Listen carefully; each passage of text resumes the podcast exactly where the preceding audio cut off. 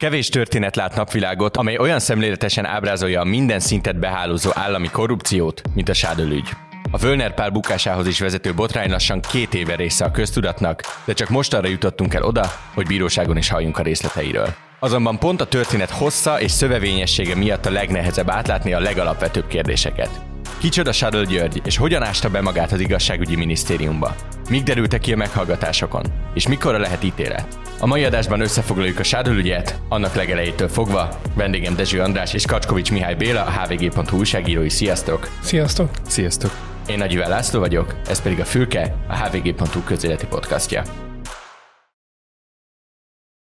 Ahogy a bevezetőben is említettem, a mostani nyári uborka szezonban ez egy nagyon jó lehetőség, hogy összefoglaljunk egy olyan sztorit, amely össze folytatódni fog, és már eddig is rengeteg dolog történt benne, és hogyha legesleg elejére akarunk visszamenni, akkor tényleg, tényleg nagyon messzire kell menjünk, úgyhogy kezdjünk talán ott, hogy kicsoda Sádl György, és hogyan került ő a végrehajtói karrierére. Zsadló György április 27-ig vezette, 2023. április 27-ig vezette a Magyar Bírósági Végrehajtói Kart. Ő egy nagyon turbulens időszakában 2014-15-ben került a végrehajtói karnak az élére. Ez az az időszak volt, amikor a kamarából kar lett, berendezték az egészet az akkori igazságügyi minisztériumnak az égisze alá, és jogi végzettséghez kötötték ennek a hivatásnak, foglalkozásnak a gyakorlását. Ez azt jelentette, hogy 2022-ig ultimátumot kaptak az akkori végrehajtók, hogy addig jogi diplomát, jogi végzettséget kell szerezniük. Ez, ez egy öt éves képzés, ami ugye azt jelentette, hogy 2017. szeptemberig el kellett kezdeniük, hogyha diplomát akartak benne szerezni. 65 év ugye a nyugdíjkorhatár, tehát az annál idősebbek ennek már nem álltak neki, ők egész egyszerűen kikoptak ebből a szakmából, és az annál fiatalabbak kerültek nehéz helyzetbe értelemszerűen végrehajtónak nem a legfiatalabb, legambiciózusabb emberek mentek el, tehát nem hiszem, hogy bárkinek is az egy álma vagy megfogalmazott ideája lenne, hogy ő, hogy ő belőle végrehajtó lesz.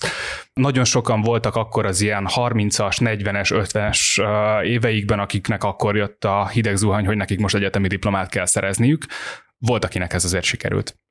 Annyiban még kiegészíteném, hogy viszonylag fiatalon futott be nagy karrier, tehát ő 2011-ben szerezte a másodiplomáját, ilyen végrehajtói szakjogászként, és ugye a végrehajtói kar előtt ez egy kamara volt, és Igazából ott, amikor ez a devizahiteles ügyek voltak, ugye 2010 után, akkor, akkor ő, hát hogy mondjam, neki nevelett, elég, elég ügyesen kavartotta ezen a, ezen a végrehajtói piacon, és a feleségét is ebben az időszakban ismerte meg, aki később az ügy szempontjából érdekes lesz, egy Helga nevű nőt, aki a kamarának, az akkori kamarának a panaszirodáján dolgozott, és egyébként Csald Györgyre elég sok panasz érkezett ebben az időszakban, ugye főleg ő ugye a, a nagy pénzeket mozgató ugye bank, bankok oldalán át lehet így mondani, és ugye akkoriban nagyon sokan vitatták ezeket a végrehajtásokat, stb. Ezek a panaszok nem nagyon jutottak el egyébként, lehet ez csak véletlen, az is lehet, hogy, hogy szerepe volt abban, hogy hát jobban megismerkedtek, és később a feleség is, tehát Helga is végrehajtó, végrehajtó irodát nyitott, akkor már egyébként két éve volt a, az akkor már karként működő szervezet vezetője Salgy György. Egyetlen egy dolgot tennék csak hozzá, ez az egész sztori az, hogy el tudjuk helyezni a földrajzilag is, hogy honnan indult ki ez az egész. Budaörsön volt Sadl Györgynek a végrehajtó irodája. Azt össze tudnátok-e foglalni, mielőtt bejebb megyünk a történetbe, és az egész hálózatnak a kiépüléséhez eljutunk, hogy mit csinál a végrehajtói kar, milyen feladatokat lát el a végrehajtó szakmán belül, és ami ennél is fontosabb a történet véget, hogy miből van pénze a végrehajtóknak, magyarán mi az üzlet ebben az egészben. Nagyon lebutítva a kérdésre adott választ, gyakorlatilag bírósági ítéleteket hajtatnak végre. Tehát, hogyha valaki eladósodik bank felé, vagy bármilyen hitelezője felé ellenben nem tud fizetni, akkor a, az ügyben kérhetnek ellene végrehajtást. Ebben a helyzetben jelenik meg a végrehajtó, aki ezt uh, tényleg nem tudom jobban fogalmazni, végrehajtja. Elviszi a házat, elviszi a kocsit, nagyon végső esetekben. De ezt a legtöbben ennél jóval olcsóban megúszták. Nem feltétlenül beszélünk itt nagy pénzekről, tehát pár milliós tételekről is lehet szó, hogy elkezdik mondjuk vonni a fizetésből. Tehát, hogyha valaki munkavállaló kap egy fix bért, akkor abból szépen lassan elkezdik levonni a hátralévő adósságát. Hogy hogy lehet ebből nagyobb pénzeket szerezni úgy, hogy ezt a tevékenységet bár az állam felügyeli, méghozzá minisztériumi szintről, gyakorlatilag piacon működő végrehajtó irodák vannak, osztalékkal, a, amit ki tudnak belőle venni, ezek az osztalékok pedig több millió forintos összegre is rúghatnak. Ezen felül pedig a kar minden végrehajtónak ad egy bizonyos fizetést is. Igen, tehát most csak egy példa, hogy ki mikor találkozhatunk végrehajtókkal, például nagyon egyszerű, hogyha valaki parkol, és ilyen parkolási bírságokat halmoz fel, és hát nem is vette észre, hogy, hogy megbüntették, mert mondjuk valaki leszette a, a kocsijáról a Mikulás csomagot, hát előbb-utóbb jöhet egy levél valamelyik végrehajtótól. Ilyenkor nehéz is kideríteni, hogy pontosan milyen ügyben van az a, az a levonás, vagy miért keresi a végrehajtó az illetőt, lehet ez egy telefonszámlatartozás, bármi. És akkor nézzük is meg, hogy mi az ügy, amiről szó van. A vádiratok és az eddigi tárgyalások alapján mi az a korrupciós hálózat, amit fel tudunk rajzolni, amely a végrehajtói karral együtt a végrehajtói karból kiindulva épült ki a közigazgatás több szintjén, és pontosan Sádl György milyen szerepet látott el ennek az egész hálózatnak az igazgatásában? Hát itt tulajdonképpen arról van szó, hogy ezek a, ezek a pozíciók, ez, ez a munka, ez a végrehajtói munka, vagy hogy valaki végrehajtó lehessen, irodát vezessen, ez, ez nem úgy működik, mint hogy valaki el akarna menni péknek, hanem tulajdonképpen ezt el kell nyerni, ezt a pozíciót. Nagyon leegyszerűsítve ugye a, az állam dönti el, hogy kiből lehet végrehajtó. Nyilván van egy ilyen pályázati rendszer, egy pályáztatás, az igazságügyi minisztérium a, ennek a, nem tudom én, az ügygazdája, és igazából itt, ami, ami történt, ami, ami az ügy lényege, hogy ezt a rendszert, ami alapvetően lehetne korrupciómentes is, és lehetne egy fertisztességes versenyen alapuló pályázati rendszer, ezt meghekkelte Sald György és köre, és gyakorlatilag uh, Sald György irányításával egy olyan hát informális hálózat jött létre, amelyik eldöntötte, hogy kiből lehet végrehajtó, kikaphat meg ilyen pozíciót, kinyithat irodát Magyarországon, és értelemszerűen a biznisz az volt, hogy cserébe pedig a végrehajtóknak vissza kellett a nyerességükből mondjuk így, így fizetni, elég búsás összeget. Itt, itt talán még az fontos, hogy mondjuk egy orvosnál ugye a munkája olyan, hogy, hogy speciális tudást igényel, minden eset esetleg más, de lehetne mondani mérnököt, bár, szinte bármilyen más szakmát. Itt, itt azért nagyon sok mindenen automatizmus volt, tehát a végrehajtói munka az tulajdonképpen egy bürokrata melú, amit az állam is egyébként el tudta végezni, nagyon akarna, vagy állami szereplők, hivatalnokok, de hát ki kiszervezik a piacot, tehát tulajdonképpen nyerőgép. Független attól egyébként, hogy nem feltétlen kell itt arra gondolni, hogy alapvetően itt, itt mindenki nagyon megszedi magát, aki végrehajtó, de hogy, de hogy egy nagyon könnyű munka, és sokakat csábított az a lehetőség, hogy bekerüljenek ebbe az informális mondjuk egy hálózatba, és visszaosszanak pénzt azért, hogy ezt a pozíciót megkapták. Na most ezzel viszont bűncselekményt követtek el, tehát nem csak azok, akik ezt felkínálták nekik ezt a lehetőséget, hanem akik így lettek végrehajtók. Sokan a szakmában vagy ezen a területen visszautasították mondjuk ezt az ajánlatot, vagy nem éltek vele, felfogták, hogy ez, ez, ez bűn. Ami az ügy szempontjából szerintem nagyon érdekes, az egy kicsit ilyen pszichológiai, hogy ugye akkor mivel annyira, ahogy te is említetted, itt azért intézményeket, több intézményt érintő rendszerről van szó, vagy bűnszervezetről. Ezért nagyon sokak számára ez egy teljesen, ha nem is legális, de legitim gyakorlat volt. Tehát úgy voltak vele, hogy ez így működik, hogy ez így normális. Emlékszem, amikor kirobbant ez az egész ügy, és az első ügyvéddel összefutottam, aki, hát akkor még majdnem, hogy ilyen titkos fázisban volt ez az ügy, és az ügyvéd tulajdonképpen azon volt ledöbbenve, hogy hát ez, ez hogy, hogy, hogy kirobbanhatott, hiszen itt, itt erről igazából mindenki tudott, hogy ez így működik. Most, most mi lehetett az a politikai döntés, vagy politikai ok, amiből ebből, ami miatt ebből büntető lett? Néhány számot fűznék ez az egészhez hozzá. Hét olyan végrehajtóról tudunk 2017 és 2021 között, akikről tudjuk azt, hogy fizettek gyakorlatilag a kinevezésükért. Ez a fizetés ez többféleképpen nézett ki. Volt, akitől a, a végrehajtó irodának az osztalékának a felét várta, volt, akitől az egészet elkérte, és cserébe mindig ígért valami, valamit. Tehát Sadó Györgyről tudjuk azt, hogy volt akinek céges autót adott, volt, akinek havi fix fizetést adott, nem kis összegekről beszélünk, tehát azért bérből élő emberekként azt viszonylag nehéz felfogni, hogy mondjuk fizetsz az osztalékodból 300 millió forintot Györgynek, cserébe kapsz mondjuk havonta 3 milliós fizetést, céges autót, ezek nagy összegek. Hét emberből hat már a bírósági tárgyalás előkészítő ülésén azonnal beismerő vallomást tett, és ezzel együtt viszonylag olcsó büntetésekkel meg is húzták az egészet, tehát felfüggesztett börtön, jogi végzettséghez kötött foglalkozástól való eltiltás. Egy olyan emberről tudunk, egy olyan volt végrehajtóról tudunk, aki nem tett beismerő vallomást, és továbbra is harcol a saját igazáért. Még egy fontos adalék ez az egész sztorihoz, tudjuk azt, hogy ezek az emberek, akik fizettek Sádulnak a kinevezésükért, nem maguk keresték meg Sádul Györgyöt. Tudjuk azt, hogy ugye a régi vágyuk volt az, hogy bekerüljenek ebbe a bizalmi körbe, de Sádul György egy ilyen előzetes felmérést végzett gyakorlatilag az ő körükben, hogy megkérdezte a saját ismerőseit, bizalmi embereit, hogy bízhatunk-e benne, meg lehet-e őt esetleg egy ilyennel keresni, Győrből tudunk egy olyanról, illetve Monorról tudunk egy olyan végrehajtóról, akiknek a szakmában gyakorlatilag nem volt semmi múltjuk, asszisztensek voltak, ezzel is csak érzékeltetném azt, hogy ehhez tulajdonképpen komoly szakmai felkészültség nem kell.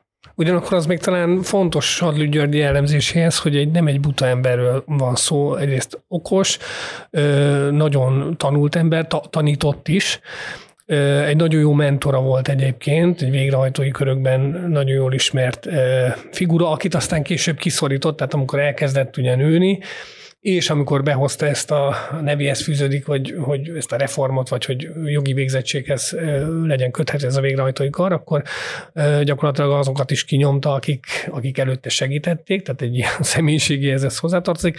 De mondom, nagyon fontos, hogy, hogy lehet, hogy ez egy automatizált munka, de egy okos, dörzsölt figuráról beszélünk, aki nem hülye, és, és, és pontosan hát jól tudja, vagy legalábbis jól tudta sokáig manipulálni ezt a történetet.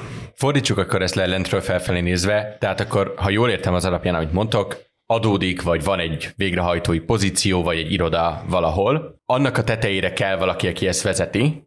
Sádl Györgyék megnézik, hogy ki lehet erre alkalmas, megnézik, hogy megbízható-e, és hajlandó-e belemenni abba az alkuba, hogy ennyit is ennyit lecsorgat cserébe, és hogyha ez, erről az oldalról minden rendben van, akkor Sárul elindul fölfelé, és a minisztériumi szinten kitapossa annak az útját, ugyanezekből a lecsordogált pénzekből tovább szűrögetve és csordogáltatva, annak érdekében, hogy erre a pozícióra ezt az embert jelöljék ki, ezt jól értem-e? Nem feltétlenül adódik, tehát ezen az egy ponton szeretnék egy picit korrigálni, nem feltétlenül adódik ilyen helyzet, hanem generálnak ilyen helyzetet, hogy elkezdenek valakit konkrétan azért kiszorítani, mert van a helyére egy olyan jelölt, aki fizetne. De hogy ma, tehát valójában az ők is játszóterük lesz ez, a, ez az egész végrehajtói kar, és valóban ilyen szempontból ugye ő el tudja intézni Salt György, hogy az ő embere legyen a végrehajtó. Világos, akkor tisztázzuk, hogy ez lefelé hogy néz ki. Nézzük meg fölfelé a minisztériumi politikai szintjét ennek a dolognak. Nyilvánvaló, hogy Völner párról még lesz szó, nyilvánvaló, hogy Varga Juditról lesz szó, ezek teljes egyértelmű dolgok az igazságügyi minisztérium, és az ő, illetve hát Völner látható, és Varga Judit feltételezett bukása véget. Azt el tudjátok magyarázni, hogy hogyan kerültek bele ebbe akár más politikusok, és egyáltalán az igazságügyi minisztériumot hogyan hálózta be az, ami a végrehajtói karnál történt. Ebből a szempontból az a korrupciós háló, ami kinyúlt az igazságügyi minisztérium felé, könnyebben értelmezhető, mint a többi minisztérium felé nyúlkáló uh, csápok.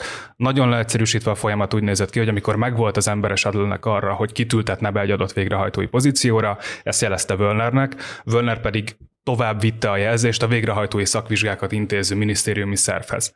És ők uh, könnyítették a vizsga feltételeit úgy, hogy az adott kinézet jelölt sokkal könnyebben csúszson azon át, mint, uh, mint az, aki a pozícióra jelentkezett, ellenben nem vállalta a fizetést. Ez alapszinten így néz ki, és az, hogy a többi minisztérium ebbe hogyan keveredik bele, itt ezt nagyon egyszerűen elvarnám, hogy nem ebbe az ügybe keveredtek bele. A Shuttle ügy egy rendkívül sok ügyből összeálló csomag gyakorlatilag az, hogy ebben az ITM, a Innovációs és Technológiai Minisztériumja Palkovics Lászlónak a volt minisztériumáról beszélünk, ők egy teljesen másik szálon bukkannak fel. Ami igen, ami, ami tényleg érdekes, hogy a, a maga az igazságügyi minisztérium, tehát amikor arról beszélünk, hogy amikor, a, tehát, tehát amikor például a letartóztatások idején azok, akik ebből hasznot húztak, tehát Sadli és köre, illetve az érintett végrehajtók meglepődtek azon, hogy hát mi történik.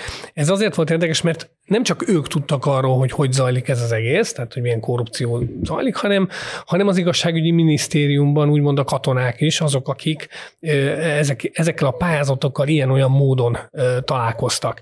És ez egy ilyen nagyon érdekes, ugye egyfelől csodálkozunk, hogy hú, lebuktunk, vagy egyáltalán lebukhattunk, hiszen van egy nagy mentorunk, akit úgy hívnak, hogy Völner Pál, ez volt az egyik, az elkövetői oldalon, és volt egy másik oldal, ami meg amikor a bűncselekményt elkövették, tehát amikor, miközben mentek ezek a a bűncselekmények, akkor azért is ö, tettek eleget ezeknek a kéréseknek, mert úgy gondolták, hogy így működik a rendszer. Tehát, hogy ezért mondtam, hogy informális hálózat volt, tehát olyan emberek ö, szereztek befolyást, hatalmat ö, az igazságügyi tárca felett, akiknek erre semmilyen, formálisan semmilyen joguk nem lett volna, gondolok itt Saldi Györgyre, mármint, hogy erre az egészen, mert persze a kamara, a kamarának volt azért beleszólása, és, és ami megdöbbentő volt, hogy, hogy ott dolgozó emberek lényegében azt asszisztáltak ez az egészhez, és elfogadták, hogy hát így működik, ez így ilyen rendszer. Ez csak azért érdekes, mert nem lehet tudni, ugye ez az ügy kibukkant,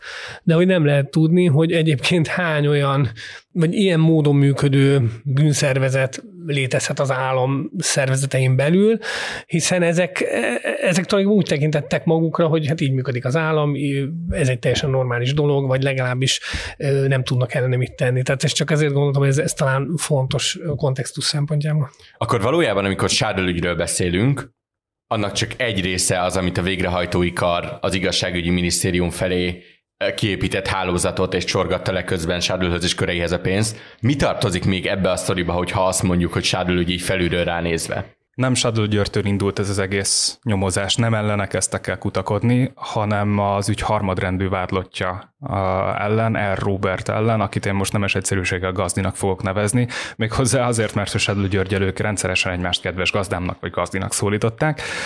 Gazdi és Sadló György kapcsolata nagyon régre nyúlik vissza, tehát a 2000-es évek elején ismerték meg egymást saját bevallásuk szerint. A Gazdi akkor azt mondta Sadló Györgyre a bíróság előtt, hogy egy nagyon ambiciózus és kedves fiatalembernek ismerte meg. Eleinte ő segített Sadlónek, később aztán meg Sadló segítette őt. Az egész ügy onnan indult el, hogy Gazdinak volt egy olyan stiklie, ez az egész Matrix uh, suli történet, ami alapján őt elkezdték lehallgatni, és feltűnt, hogy ő beszélget a Magyar Bírósági Végrehajtói Karnak az elnökével aki meg beszélget Völner Pállal, az igazságügyi minisztérium államtitkárával. Mi volt ez az egész Matrix uh, suli sztori? Egy iskolának az engedélyeztetéséről van szó. Ez egy elképesztően bonyolult, és uh, nagyon sokak szerint egy teljesen túl, túl bürokratizált uh, folyamat, Annyi történt, hogy egy magániskola hálózat nem kapta meg a működési engedélyét, és szerették volna ilyen-olyan amolyan módon lefizetésekkel elérni azt, hogy, hogy ez az engedély meglegyen.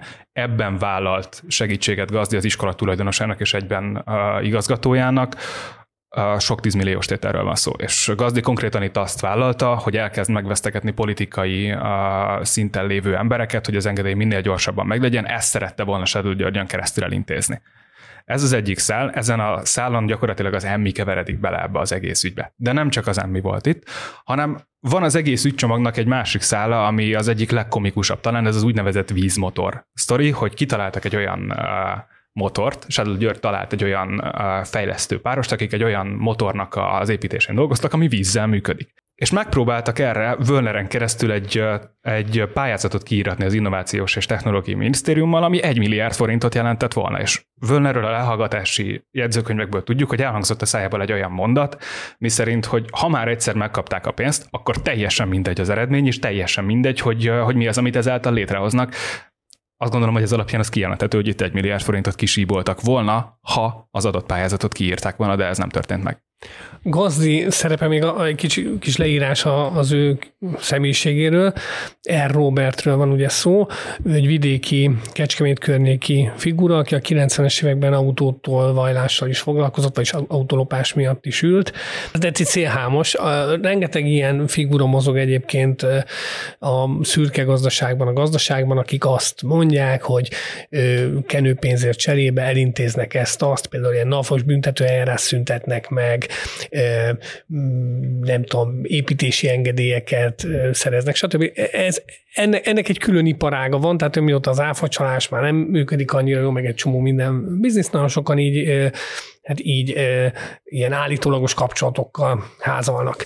És Gazdinál az az érdekes, hogy hogy ő valóban ugye jóban volt Sadlő Györgyel, tehát volt egy jó kapcsolata, de azért ez nem a legfelsőbb kapcsolat, és igen, az is érdekes, hogy emberek, akik egyébként sok pénzt tudnak legálisan megkeresni, gondolok itt például az iskolának a, a fenntartója, az alapítvány, nem tudom, tulajdonosára vagy, vagy, vagy vezetőjére. Egy Bocsánat, nev... csak egy gyors kiegészítés az egész, ez ő is vádlott az egész ügyben. Tehát Esetelka is vádlott, azt hiszem, hogy 13 rendű. Így van, igen. Tehát Etelka az a nő, aki ezt a Matrix oktatási akármit vezeti. Az a lényeg, hogy, hogy egy milliárdos nőről van szó, aki hát elvileg ugye egy oktatási iskolát vezet, de ennek ellenére megdöbbentő nyilatkozatokat tett a vallomásaiban is, és gyakorlatilag palira vette ez a gazdi, több tízmillió forinttal lehúzta, bajnokat állított neki, hogy egy barátján keresztül, hogy, hogy el, elment Ukrajnába, ott elrabolták csecsenek, és akkor nem tudom, 70 millió forintos váltságdíjat kell fizetni, hogy kiszabadítsák. És ez azért érdekes, mert megmosolyogtató, de nagyon sok ilyen eset van, így a szürke gazdaságban, tehát valaki, mint a 800 millió forintot fizetett, mert Pintér Sándorra hivatkozott valaki, és tehát volt ilyen vállalkozó, csak azt akartam mondani, hogy ez egy létező üzlet ma Magyarországon, hogy befolyással üzérkedünk, és itt, itt azért az jól látszott, hogy, hogy próbálkozott azért a gazdi elérni ezt azt, tehát nem csak szélhámos volt, de azért látszott, hogy egy kiszemelte tulajdonképpen ezt az etelkát, hogy, hogy ott sok pénz van, még azt hiszem mondta is Salt Györgynek, hogy hát bőven van ott pénz, tehát le, lehet mit lehúzni róla, és, és hát tényleg a legnagyobb loser szerintem ebben a történetben Etelka, aki aztán a vádlottak padjára került, és nem ismerte be a bűncselekményt, mert az elején, a, ugye erről már volt szó, hogyha az elején a vádlottak a váddal megegyező beismerő vallomást tesznek, azaz azt mondják, hogy minden úgy történt, ahogy a vádiratban van, akkor hát bűnösnek, tehát bűnösnek várják magukat, akkor, akkor elítéli ugyan őket a bíróság, de egy, egy hát viszonylag jó büntetéssel megúszszák, általában felfüggesztette, ezzel sokan éltek, és például Etelka ő nem, tehát ő kitart az igaza mellett, és továbbra is vádlott. A sztorihoz még annyi hozzátartozik, hogy Eteka azért jó helyen kapirgált Gazdival, és Gazdi is nagyon jó helyen kapirgált Sadlnél, mert hogy elindult az ügyben egy minisztériumi mozgás, tehát Völner párról tudjuk, hogy odaszólt az emmibe, hogy valamit csináljatok ezzel, és hónapokon keresztül mentek azon a telefonbeszélgetések, hol Gazdi és Sadl között, hol Sadl és Völner között, hogy, hogy hogy áll az iskolának az engedélyeztetése. És uh, iszonyú érdekes volt Völner párnak a tavaszi meghallgatáson, és előkerült ez az egész történet, hogy akkor hogy volt ennek az iskolának az engedélyeztetése, és ekkor mondta be azt Völner, hogy ő tudott volna arról, hogy az iskolának amúgy a pénzügyei nincsenek rendben, akkor ő semmit nem csinált volna. De ezzel hát egy elismerte azt, hogy ő valóban mozgott az iskola ügyében egy olyan területen, ami nem, hogy nem kötődik hozzá, de egyébként tehát semmi köze nincsen hozzá. Hát egyet-kettő, hogy az iskola ellen voltak eljárások a pénzügyi ügyek szabálytalanságai miatt. És az, hogy ezeket megpróbálja valaki sok tízmilliós kenőpénzekkel elrendezni, ez lehet, hogy egy általános dolog, de az, hogy ez így kibukott, az egyben elvezetett Sadló Györgyéknek a lebukásához is. Tavasszal volt a vádlottoknak a meghallgatása, és az iskolához kötődik az egyik uh, legjobb sztori, az egyik legnagyobb kedvencem az egész ügyben.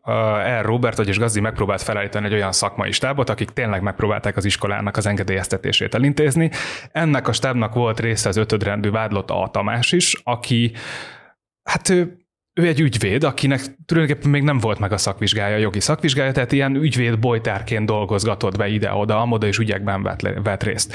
És valahogy esetek a felé gazdinak sikerült a Tamást úgy bemutatnia, mint hogyha ő ügyész lenne, és ügyészként segítene ebben az egész sztoriban. Abból a pénzből, amit esetek a gazdi felé fizetett, gazdi ugye osztott a háttérstábnak is, itt tényleg nem kell nagy összegekre gondolni, de egy 5-6 maximum 10 milliós tétel csorgott ki, gazdinál ennél sokkal több pénz maradt ott de a, de a lényeg az, hogy egy olyan emberhez is eljuthatott pénz, akinek tulajdonképpen se oktatási területen nincsenek se kapcsolatai, se szakértelme, jogi végzettsége bár van, de még nem olyan végzettsége, amivel ilyen ügyben egyáltalán eljárhatna. Ő szakmai segítséget kér egy olyan párostól, akik egyébként szintén vádlattak, akik oktatási ügyekben járatosak, majd őket kifizeti teljesen feketén egy Tesco-nak a parkolójában, gyakorlatilag egy szemetes zsákból. Tehát ezek a legpitiánerebb szintek gyakorlatilag, és ezekre sem figyeltek oda, sem arra, hogy fölfelé hogyan kommunikálnak, hogy bármilyen fedett kommunikáció legyen, hogy, hogy ne bukjanak le azonnal, sem a legalacsonyabb szinten nem figyeltek oda arra, hogyha bárki oda megy egy fényképezőgéppel, akkor ne kapja őket le. Összesen ez idő alatt, ebben a négy-öt évben mekkora vagyon sikerült felhalmozni a Sárl Györgynek csak azzal, hogy ezt az informális hálózatot működtette és fenntartotta? Csak a hálózatta? Hát az úgy nagyjából 900 millió forint, ami a hét embertől esett be hozzá. 880, ezen belül biztosan már nem tudok mondani, de nagyjából 900 millió forint. Volt, aki ebből sokkal többet fizetett be, és volt, aki ebből jóval kevesebbet állt a hét végrehajtó közül. Itt azért még egy komikus sztorit azt azért elmondanék. A hét végrehajtó közül, akik fizettek Sadul Györgynek, nem mindenki értesült arról, hogy őt 2021. november 5-én elkapták. Tehát volt, aki még neki november végén megpróbált fizetni, úgyhogy ő már réges-régen sitten ült. Ugyanakkor meg az, hogy mennyi, mennyit keresett úgy minden, mindennel együtt, azt azért is nehéz megállapítani, mert ugye egy eljárásnál, egy ilyen felderítésnél, ugye itt úgy zajlik, hogy van egy titkos felderítés, akkor összegyűlnek bizonyítékok, aztán ez egy nyílt eljárás lesz, akkor is még nyomozgatnak, majd a végén ugye lezárják a nyomozást. De van egy ilyen ö, keret, amin belül dolgoznak. Tehát az, hogy ezelőtt az idő alatt, tehát mielőtt elkezdték a titkos felderítést, ö, milyen egyedi ö, bizniszei voltak, ami nem egy ilyen folyamatos, tehát nem a rendszerhez passzol, hogy akkor fizetik neki havonta, hanem mit tudom én, ilyen, ilyen gazdiféle történet, mint az iskola, ezt ugye nem tudjuk, de hát nyilvánvalóan voltak, hiszen hiszen gyakorlatilag ez a, ez a fickó ez ebből élt, ebből a kapcsolati hálójából. Ugye András még jó pár hónappal ezelőtt nagyon hosszan és ilyen krimis jelleggel írtad meg azt, hogy végül is hogy fogták el Sárul Györgyöt. Egyébként ez az Elviterre podcastunknak az évad nyitó epizódjainak az egyik, egyik eleme volt, azt majd be is fogom tenni, sőt talán a legeslegelső epizódja. Beteszem majd az adás leírásába, aki az egészre kíváncsi, de össze tudná foglalni most ebben a beszélgetésben azt, hogy hogyan sikerült elfogni Sárül Györgyön? Hát elfogni maga az elfogás az egy technikai dolog, az nem egy, nem egy bonyolult ö, ügy, vagy nem annyira, szerintem nem annyira érdekes. Ami, ami érdekesebb, az az, hogy, hogy miért robbant ki ez az ügy, és, és mi kellett ahhoz, hogy, hogy egyáltalán kiderüljön. Tehát ahhoz, hogy ezt megértsük, egy kicsit messzebbről indítom. Magyarországon van egy úgynevezett Nemzeti Védelmi Szolgálat, 2010 után alakult, ez a Pintér Sándornak egy ilyen szerelem gyereke, és lényegében azért alakult, hogy a navosokat, a titkosszolgákat, rendőröket, kormányhivatalonokokat hát megvédjen, tulajdonképpen ez a fő állítás, hogy ők védelmet látnak el. Hát hogy tudnak védelmet ellátni? Úgy, hogy kiszorítják a korrupt embereket, illetve felderítik a bűnözői csoportoknak vagy bűnözőknek a törekvéseit arra, hogy ezekbe a körökbe beépüljenek, vagy, vagy valamilyen befolyást szerezzenek. Tehát ez a Nemzeti Védelmi Szolgálat egy ilyen belső elhárítás. És az a lényeg, hogy ez a Nemzeti Védelmi Szolgálat kezdett el dolgozni Gazdin, tehát R. Roberten, ott a NAV-val kevert, vagy kavart valamit, plusz ugye volt ez az oktatási stúdió is. A Nemzeti Védelmi Szolgálat az nem nyílt nyomozást folytat, tehát titkos nyomozások ezek, vagy nem is nyomozás, ezek ilyen felderítések. Jellemzően, tehát operatív munka, lehallgatják a telefonokat, megfigyelik az embereket, dokumentációkat készítenek. És ami érdekes, hogy e, nyilván nem így kell lenni, de a valóság ez úgy néz ki, hogy van mondjuk egy, egy ilyen korrupciós ügy, és képbe kerül egy politikus e, az operatív eljárás során. Akkor azért rendszer, rendszerint megy egy jelzés, e, mondjuk ez esetben Pintér felé, vagy a rendészeti államtitkár felé, azok, akik végzik ezt a nyomozást, hogy van egy kis gond, hát képbe került ez és az a politikus, és akkor valahogy azt úgy szokták, hogy őt azért így leválasztják. Tehát szólnak neki, hogy akkor ne beszélj ezzel, azzal többet, szakíts meg vele a kapcsolatot, és folyik tovább mondjuk az eljárás az adott célszemély ellen, de leválasztják a mondjuk a politikus. Tehát voltak ilyen ügyek, vagy én hallottam olyan ügyekről e, e, egykori MVS-esektől. És itt az volt az érdekes, hogy hónapokig hagyták, hogy Völner Pált ugyanúgy megfigyeljék. A telefonját ugyan nem hallgatták le, legalábbis az első időszakban, de Sad György telefonját lehallgatták, és ez elég volt ahhoz, hogy Völnert is, illetve hát ugyanez vonatkozik a többi operatív anyagra. Tehát az MVS elkezdett vele dolgozni titokban egy olyan ügyön, aminek borítékolható volt, hogy ami nyílt eljárásba torkollik, onnantól ez politikailag rohadt kínos. Itt a nagy kérdés, hogy Pintér Sándor tudott-e arról, hogy zajlik egy ilyen eljárás, én szerintem tudott, ő akkor, amikor kirobbant ez az egész sztori, akkor azt mondta, hogy nem, hogy akkor értesült róla először, ami szerintem hülyeség, tehát nyilván tudott erről, és mindez azért érdekes, mert ugye ez a választások előtt volt, majd a választások után ezt az egyébként hatékony szervezetet, ezt a Nemzeti Védelmi Szolgálatot gyakorlatilag kiherélték, egy csomó területről elvették a jogosultságát, tehát nem ellenőrizheti a titkosszolgálatokat, meggyengítették mondjuk így, és ez sokak szerint azért is történhetett, mert igazából Orbánt is meglepetésként ért, vagy Orbánt érte meglepetésként ez, hogy az MVS így dolgozott, és hát ugye nem, valahogy nem fékezte meg ezt a történetet még időben, és ez azért elég kellemetlenül érintette nem csak Völner Pál, de ugye Balga Judit igazságügyminisztert is. És sokan emögött egyébként egy olyan háborút vagy konfliktus látnak, ami Rogán Antal és Pintér Sándor között zajlott, még 2010 előtt, illetve évekre visszamenőleg, és sokak szerint Pintér Sándor azért hagyta az MVS-t e, ezen az ügyön, hogy dolgozzon, mert igazából Rogán Antallal volt konfliktusa, és ebben az ügyben Rogán Antal neve bizonyos értelemben felmerül, vagy Rogán Antalnak a, nem tudom, kabinetfőnöke, úgymond bekerül, de érdekes módon bekerül a felderítés során, tehát ott bizonyíthatóan ott volt a nyomozás alatt, de amikor vádat emeltek, akkor már a vádiratban a Rogán-féle érintettség az már nem szerepel.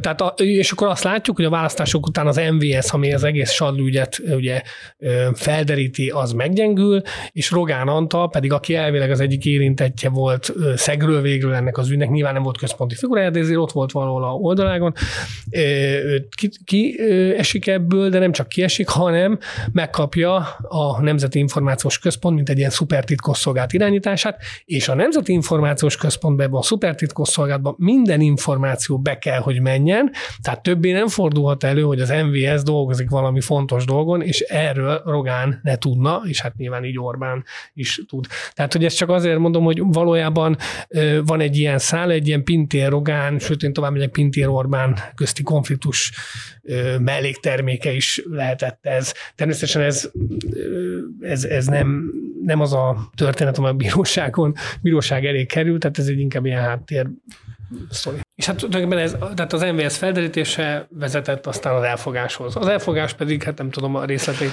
Annak a részleteiről viszont akkor én fogok néhány szót mondani, még egy szót ide, hogy uh, hogyan szivárgott a nyomozás, meg ki tudott róla. Völner Pál valószínűleg nem tudott ebből az egészből semmit, Sádló György viszont füles kapott. Tehát ő, ő, neki valahonnan volt egy információja arról, hogy ellene megy egy igen-igen nagy ívű nyomozás, és neki csak a legvégső pontja volt az, amikor megpróbált elmenekülni konkrétan az országból, mindjárt arra is kitélek. De eleinte megpróbált utána kérdezni annak, hogy ki kutakodik utána, hogyan kutakodik, és milyen eszközökkel. Valahonnan lehetett arról információja, hogy őt lehallgatják, mert azt tudjuk, hogy Gazdi 21 októberének az elején megkereste az egyik bizalmasát, akivel az iskola ügyén dolgozott együtt, hogy tud-e bármit tenni azért, hogy akadályozza ezt a nyomozást.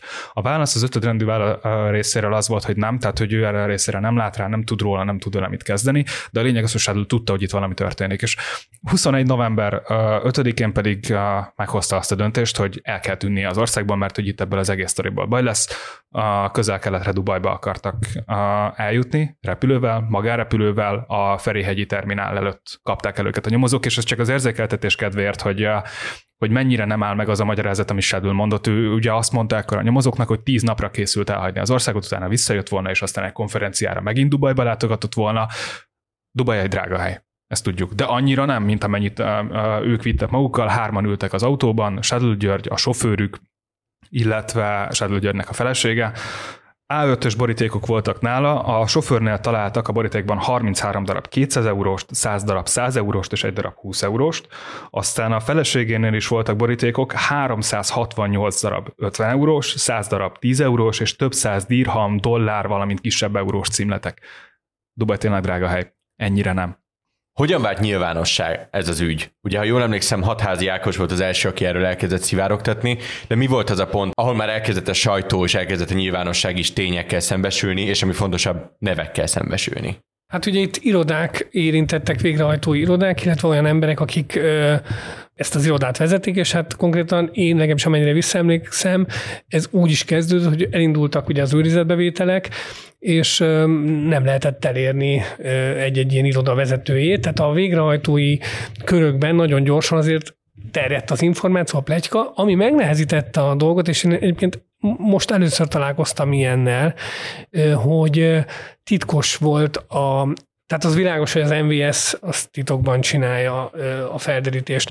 Utána ez ugye nyomozássá vált, tehát már nem az MVS, hanem az ügyészség dolgozott rajta, de mégis teljes titokban zajlott az egész. Kémügyeknél szokott ilyen lenni egyébként, hogy őrizetbe vesznek egy kémet, és akkor minden az egész eljárás titkos. És amikor ö, például már lehetett tudni, hogy igen, ö, őrizetbe vették, vagy már is tartóztatták talán Saldőt, meg, meg a többieket, akkor én beszéltem egy ügyvéddel, ugye felkerestem egy ügyvédet, aki mondta, hogy ö, nem igazán tud semmit sem mondani, mert ő maga sem ismeri a, a, az ügyiratait, mert azok titkosak, de majd nem tudom én be tud menni, és akkor valamit alá kell írnia, írnia és akkor betekinthet. Ö, de ugye nem is beszélhetnek róla. Tehát nagyon sokáig, ez hetekig azt hiszem, ha jól hiszem, hiszem ez ilyen titkos dolog volt, ilyen, ilyen plegykák, plegykák terjedtek, információk, nem lehetett ellenőrizni. És az volt az újságíróknak, ha, akik aztán a magyar hang kezdett el vele először foglalkozni, az volt a fő problémájuk, meg a 24 is talán, hogy, hogy, hogy nem, nem tudták megerősíteni hivatalosan az információt, hiszen nem is válaszolhatott semmelyik szerv egy ilyenre. Hivatalos választ erre az egészre akkor kapott a sajtó, meg igazából az egész nyilvánosság, amikor november végén az ügyészség kikérte Bellner párnak a mentelmi jogát. Tehát onnétól kezdve uh, nyílt volt az, az ügyészség ugye akkor kirakott egy teljes közleményt, azt, hogyha jól emlékszem, mi is abszolút breaking storyként hoztuk, hogy uh, igen, Shadowről nem tudunk három hetes semmit, de hogy az ő ügye az összefüggésben van Völner Páléval. És uh, nagyon hosszú ideig csak az az egy közlemény volt. És nagyon hosszú ideig csak annak az egy közleménynek a, a mentén kezdte el találgatni az egész média és az egész nyilvánosság, hogy mi is történt konkrétan. Majd később, amikor 2022. januárjában azt hiszem, hogy a 444-en kezdtek el kiszivárogni a nyomozati anyagnak részletei, akkor lett egy konkrétabb képünk arról, hogy igen, itt nem csak egy ügy van, hanem, hanem ez egy nagyon mélyen húzódó korrupciós hálózat. És azt tudjuk, hogy az egész ügy az még a választási kampányban robbant ki, és azt is tudjuk, hogy ennek mennyi hatása volt végül a Fidesznek a sikerére. Összetudnátok-e röviden foglalni, hogy mi volt a kormánynak a kommunikációs stratégiája ezzel az egésszel kapcsolatban? Mert láttuk azt, hogy akárhány Fidesz közeli botrány volt az elmúlt években, azért ezek általában egyébként szexuális eredetűek voltak, hogyha most a borkai vagy szájrűre gondolunk, akkor nagyon hamar kiálltak, azt mondták, el, eltávolították azt, aki ebben érintett volt, mondták, hogy hát ez teljesen morálisan igazolhatatlan, és hogy köszönjük szépen, értékes tagja volt a politikai közösségünknek, mostantól nem az ezt a fajta korrupciós ügyet mennyire tudta eltussolni a kormány, és hogyha beszélnie kellett róla, akkor mit tudott felhozni? Viszonylag ritkán kellett róla kifejezetten beszélni. Én arra emlékszem, hogy 22-ben Orbán ugye tartott egy ilyen szokásos évelei nagy sajtótájékoztatót, ahol rákérdezett arra, nem akarok hülyeséget mondani, de azt hiszem, hogy a 24-nek az újságírója, hogy mit, mi volt a reakciója arra, amikor megtudott, amikor információt kapott erről az egész ügyről, és Orbánnak arra az volt a válasza, ez nekem így nagyon bevésődött, hogy azt nem idézné szó szerint, mert hogy nem tűr nyomda festéket. A kormány ezt az egészet akkor is, azóta is elhallgatni próbálja a nyilvánosság elől. Mínuszos hírekben számolnak be róla, hogyha bármi történik az ügyben, ha egyáltalán beszámolnak. Az, azon nagyon szoktunk rögni, hogy ugye a Shadow ügynek a tárgyalásain viszonylag nagy létszámmal van jelen a sajtó, tehát a, a, mint hogy a független sajtó, hogy, hogy ott ül az RTL, a 24, a Telex, a 444, ott ülünk ugye értelemszerűen mi, a Blik, meg még néhány ilyen-olyan olyan lap, de hogy a, a kormány sajtóból senki nincs jelen. Se tévé, se rádió, se print, se online, senki senki, tehát egy totális hallgatás van. Mínuszos hírben megemlékeznek az, arról, hogy elkezdődött ez az egész eljárás. Még egy dolgot szeretnék idehozni, az Varga Juditnak a kommunikációja. Tehát ez hivatalosan az ő minisztériumához tartozó ügy, és ugyanúgy rávarják ezt az egészet Völner párra, ahogyan rávarták annól a Pegasus ügyet is, emlékeztek rá, akkor volt az, amikor Varga bemondta azt, hogy az összes lehallgatási engedélyeztetést Völner Pál írta alá, és ezzel kivonta magát a, az egész alól, azt csak zárójelben jegyzem, hogy Sadul és Völner között volt egy telefonbeszélgetés, ahogy a Völnert elkapták aznap reggel a telexes újságírók azzal, hogy valóban ő írta alá, ez egy videós interjú volt, a mai napig fenn van a neten. Völner ezután felhívta Sedlült, hogy hát a miniszterasszony kedveskedett nekem valamivel. Ez volt az, hogy ugye a nyakába varta az egész Pegazus ügyet. Varga Judit a választások után annyiban kommentálta ezt az egészet, hogy a választók véleményt mondtak a kormány munkájáról, a Völner ügyről, a Pegazus ügyről azzal, hogy megválasztották újra őket. Én azt gondolom, hogy amikor Orbán Viktor reagált arra, hogy elmondta, hogy hogy reagált, mikor ezt megtudta, akkor az lehetett őszinte is. Pont vissza akarok utalni arra, hogy ugye Pintér Sándornak szerintem tudnia kellett arról, hogy az MVS mind dolgozik, egészen biztos ez. ez. Az viszont elképzelhető, hogy Orbán Viktor ezt úgy igazából nem tudta, csak a végkifejletnél, és hát van, van nyilván egy ilyen folyamat, amit már nem lehet egy idő után megállítani, tehát mivel Völner benne maradt a, a sztoriban, mivel egy idő után ez a sztori nyílt eljárássá alakul át, annyit lehetett csinálni, hogy ugye Rogánt még ki lehetett venni belőle, de de ezért is gondolom azt, hogy igazak azok a teóriák, vagy, vagy értesülések, hogy itt igazából volt egy Pintier-Rogán konfliktus, és abból fakadt ez, és, és Orbán ezért is büntette utána Pintér Sándort azzal, hogy az MVS-t meggyengítette. A másik, hogy amit ilyenkor tudott csinálni a Fidesz, de ez nem volt ilyen tervezett, csak ahogy reagálni tudott, az az, hogy lám-lám, mégiscsak van jogállam, hiszen mindenki, aki bűnt követel, azt azt felelősségre felelősségre fogjuk vonni, és azért nyilvánvaló, hogy 12 év NER után, hát nem is nagyon maradt más a pálya, de hát aki bűnöket akar elkövetni, az a, az a NER tagja, úgymond, hogy aki ilyen szintű visszaéléseket tud csinálni.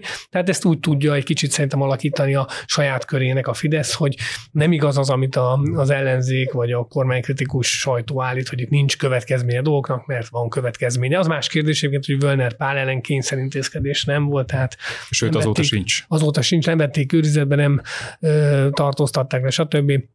Bűnügyi felügyelet alá se került, tehát azért szerintem ez volt a, a deal, hogy, hogy oké, oké, benne hagytuk, anélkül, hogy védelmet adtunk volna neki még időben, hát akkor legalább Ennyi legyen neki. Ha már következmények, maradjunk még egy monatra Varga Juditnál, akit említettetek. Nemrégiben volt egy belpolitikai szezonzáró podcastunk Késik Sándorral és Bábel Vilmos kollégám, az beteszem az adás leírásába, és ott is hosszabban beszélgettünk erről, de ennek az ügynek az apropóján abszolút időszerű a kérdés, hogy szerintetek Varga Judit eltávolítása az igazságügyi minisztérium éléről és kiküldése Brüsszelbe, az hagyományosan csak ez a lejárt egy Fidesz kormánypolitikusnak egy kicsit ez a ciklusa, vagy ez az élettartama, egy kicsit kiküldjük pihenőre, vagy Brüsszelbe, vagy visszaküldjük kicsit mezőhegyesi ménes birtokot gondozgatni, aztán majd elővesszük újra, amikor szükség van rá, vagy abszolút eljutottunk oda, hogy olyan súlyos lett Vargának a keresztje a Pegazussal és a Sárlőügyjel, hogy mielőtt még bármilyen más csontváz kiesne a szekrényből,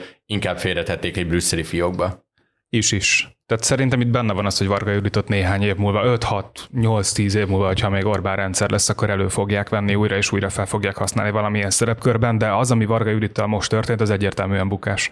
Tehát uh, gyakorlatilag minden hatalmát, minden hatáskörét elveszti július 31-én, és egyelőre nem tudunk arról, hogy Varga Juditot beidézné a bíróság a későbbiekben tanúként. Az teljesen biztos, hogy vádlottként nem fog leülni a bíróság elé, nincs benne a vádiratban ugyanakkor találkozott Sedl Györgyel. Sőt, Sedl elfogása előtti napokban találkozott még Sedl Györgyel Völner pál jelenlétében, ezt tudjuk nincs ott egyelőre a tanúk listáján. Oda kerülhet még, de nincs ott. Ez az egyik, ami érdekes az egész sztoriban. A másik az, hogy Varga Juditról ugye tudjuk, hogy a Fidesznek az európai parlamenti kampányában lesz nagyon jelen, és lesz rajta a Fidesznek az európai parlamenti uh, listáján. De nem tudjuk, hogy milyen pozícióban. A kormány sajtó megírta, hogy listavezetőként lesz ott, ezt a Fidesz, és Varga viszont még soha nem kommunikálta, és nem is erősítette meg.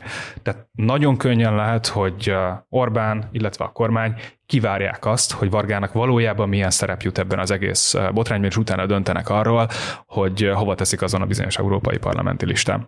De azt gondoljátok, hogy derülhet még olyan Vargáról, amivel nem számol a Fidesz? Mert hogy én azt feltételezem, hogy azért ezen a ponton tudniuk kell azt, hogy, hogy mi van még tényleg abban a bizonyos szekrényben, amit az előbb említettem, és hogyha lenne még valami, akkor ennél sokkal mélyebbre dughatták volna el Varga Juditot. Nem hiszem, az az, az, az egy, amivel egyelőre nem tudnak előre számolni, hogy ennek milyen politikai hatása lesz, hogy hogyan reagál rá a társadalom. Bár ezt sajnos látjuk, hogy nem igazán van reakció a ügyre sem, illetve ebben Vargának játszott szerepére sem, de nem tudjuk azt, hogyha később Vargáról valami kibukik, akkor arra hogyan reagálnak a választók. Egyébként ez érdekes abból a szempontból is, hogy amikor Sadlőt elkapták, akkor a környezetében, meg korábban is, tehát ő mindig az a típusú ember, aki azért utalgatott arra, arra hogy ő mennyi információval rendelkezik, és majd, ha kitállal, majd eljön az a pont. Tehát itt van egy ilyen, ilyen zsarolási fázis. Na most ezt legkésőbb ugye, tehát már olyan, olyan, fázisban van az eljárás, hogy ezzel már nem sokat ér, hogyha esetleg kilő ilyen, ilyen fegyver, vagy ilyen golyókat, nem tudom, akár a vargára. Nyilván az kellemet lehet, ha esetleg tanúként valamikor beidéznék lehet kellemetlen, de, de nem gondolom, hogy kiderül róla még valami, azért az, az, az már elég sok idő eltelt. És még már az emberek el is felejtették, hogy mi is ez az alapügy. Mielőtt még kitérünk arra, hogy mi az ügynek, mondjuk azt, hogy a jelenlegi végkifejlete mi történt a meghallgatásokon, és mi jöhet ezután, egy mondattal még térjünk ki arra, hogy a bírósági végrehajtói karnál mindeközben mi történt? Mert ugye Misél leges-legelső válaszodat azzal kezdted, hogy 2023, nem tudom, tavaszáig Sádó György volt az elnöke, ami nagyon nehezen fér össze az, hogy két évvel azelőtt kirobbant ellen egy, egy elég súlyos korrupciós ügy. Hát egyrészt ugye igen, igen sokáig marad Sádó György még a börtönből is elnök, ami azért is nagyon necces, mert ahhoz, hogy egy végrehajtó végrehajtóvá váljon, egyrészt le kell tenni egy szakvizsgát, másrészt viszont a kinevezését hivatalosan a végrehajtói kar elnökétől kell megkapja. Több mint tíz olyan végrehajtóról tudunk, akik úgy tevékenykednek a mai napig is, hogy ezt a kinevezést tulajdonképpen nem kapták meg e fölött valahogy úgy mindenki elsiklott. Van olyan politikai párt, az szélső jobbról érkeznek, akik, akik emiatt nagyon erősen támadják is a végrehajtói kart, hogy így nem lehet végrehajtásokat végezni. Nem foglalkozik ezzel az állam. Viszont közben tavasszal a végrehajtói karnak új elnöksége lett. Méghozzá, hogy, hogy nem, pont az az öt ember került bele az elnökségbe, és pont az az ember lett ennek az egésznek az elnöke, akikről napokkal korábban egy utána kamunak minősített körlevél körbe ment a, a végrehajtók között, hogy rájuk kell szavazni, nekik van minisztériumi támogatottságuk, nekik vannak felső körökbe kapcsolatai, őket válasszátok meg mindenképpen, csak hogy legyen megnéz szerint, hogy, hogy kikről van szó ezek közszereplők. Kovási Szabolcs, Pap Gábor, Ódor Gergely István, Kósa Zoárd, Lubkovics Beáta, az utolsó kettő igazán igazán érdekes Kósa Zoárd, illetve Lubkovics Beáta. Mindkettőjüknek alig egy éve van végrehajtó irodájuk. Tehát nem vádolhatóak azzal, hogy túlságosan nagy tapasztalatuk lenne ebben a szakmában, és Lubkovics Beáta lett ugye az egész karnak az elnöke, és hozzá még egy sztori kötődik. Ő Varga Juditnak az évfolyamtársa volt a Miskolci Egyetemen. Köszönöm, és akkor térjünk át a, hát a jelenhez legközelebbi eseménysorba. Ugye bírósági szünet van jelenleg, nyári szünet, de az utolsó napokig zajlottak a meghallgatások. Részben említettük is, arra lennék kíváncsi, nem a hálózata kapcsolatban, nem, nem is sárul kapcsolatban, hanem mik azok a sztorik és mik azok az érintettségek, amelyekről mindeddig lehallgatott anyagokból és tényfeltáró újságírásból nem értesültünk, de ott a bíróságon kiderültek és színesítették ezt a sztorit. Ezek nagyon aprócska ügyek az egész Shadow Storyhoz képest. Tehát új ügyek a bíróságon már nem derültek ki, a bíróságnak nem is ez a feladata. Tehát itt már túl vagyunk a nyomozási fázison, a nyomozati anyagot ismerjük, és a bíróság annak alapján dolgozik. Olyan kis apró részletek csúsztak a helyükre, amikkel korábban nem voltunk tisztában. András korábban említette ugye az emberrablási ügyet, hogy Gazdi megpróbálta így lehúzni a, a Matrix a, a tulajdonosát és igazgatóját. Kiderült az, hogy ez hogyan nézett ki részleteiben, hogy hogyan ment el érte a, mármint hogy Etelkáért a gazdinak a bizalmi embere hogyan hazudta azt neki, hogy ő már volt gazdinak egy rokonánál, hogy tőle nem kapott pénzt, de hogy most mindenképpen Etelkától kell neki pénz, ide menjenek ATM-be, le kell menni Nyíregyházára, majd ott átadják neki. Tehát ilyen, ilyen nagyon apró mozaikszerű részletek kezdenek a helyükre csúszni. De igazán új nagy áttörés a bíróságon nem volt. Végezetül tekintettel arra, hogy mennyire szövevényes a sztori, és mennyire halad lassan az igazságszolgáltatás, mikor lehet realitás abból, hogy ennek az ügynek ítélete születik, vagy az ügynek bármely kis mellékszálának ítélete születik? Szépen lassan haladunk. Tehát volt ugye előkészítő ülés, utána volt a vádlottaknak a meghallgatása, per pillanat a tanúk meghallgatásánál tartunk, majd jön a bizonyítékok ismertetése, esetleges szakértők meghallgatása, és majd ezek után valamikor egy elsőfokú, még nem jogerős ítélet, ez a legoptimistább becslések szerint is, hát olyan 2025 tavasza. És az az első fok. Ez az első fok, és utána megyünk még tovább. Nem sietnek, tehát az, az azért ilyen igen látványos, hogy nem sietnek, nincs is hova sietni, ugyanis az ügynek a fő vádlottjaira 8-10 év börtönt kért a bíróság, tehát nekik van idejük. András, Misi, nagyon szépen köszönöm, hogy itt voltatok, a hallgatóinknak pedig köszönjük szépen a figyelmet. A fülke hamarosan folytatódik, addig is iratkozzanak fel a hvg.hu podcastokra és kapcsolják be az értesítéseket, hogy ne maradjanak le üzleti műsorunkról, a Mérlegerről, Bábel Vilmos podcastjáról, az Elviteréről, valamint az Ékasz friss epizódjairól sem. Én Nagy László vagyok, viszont hallásra.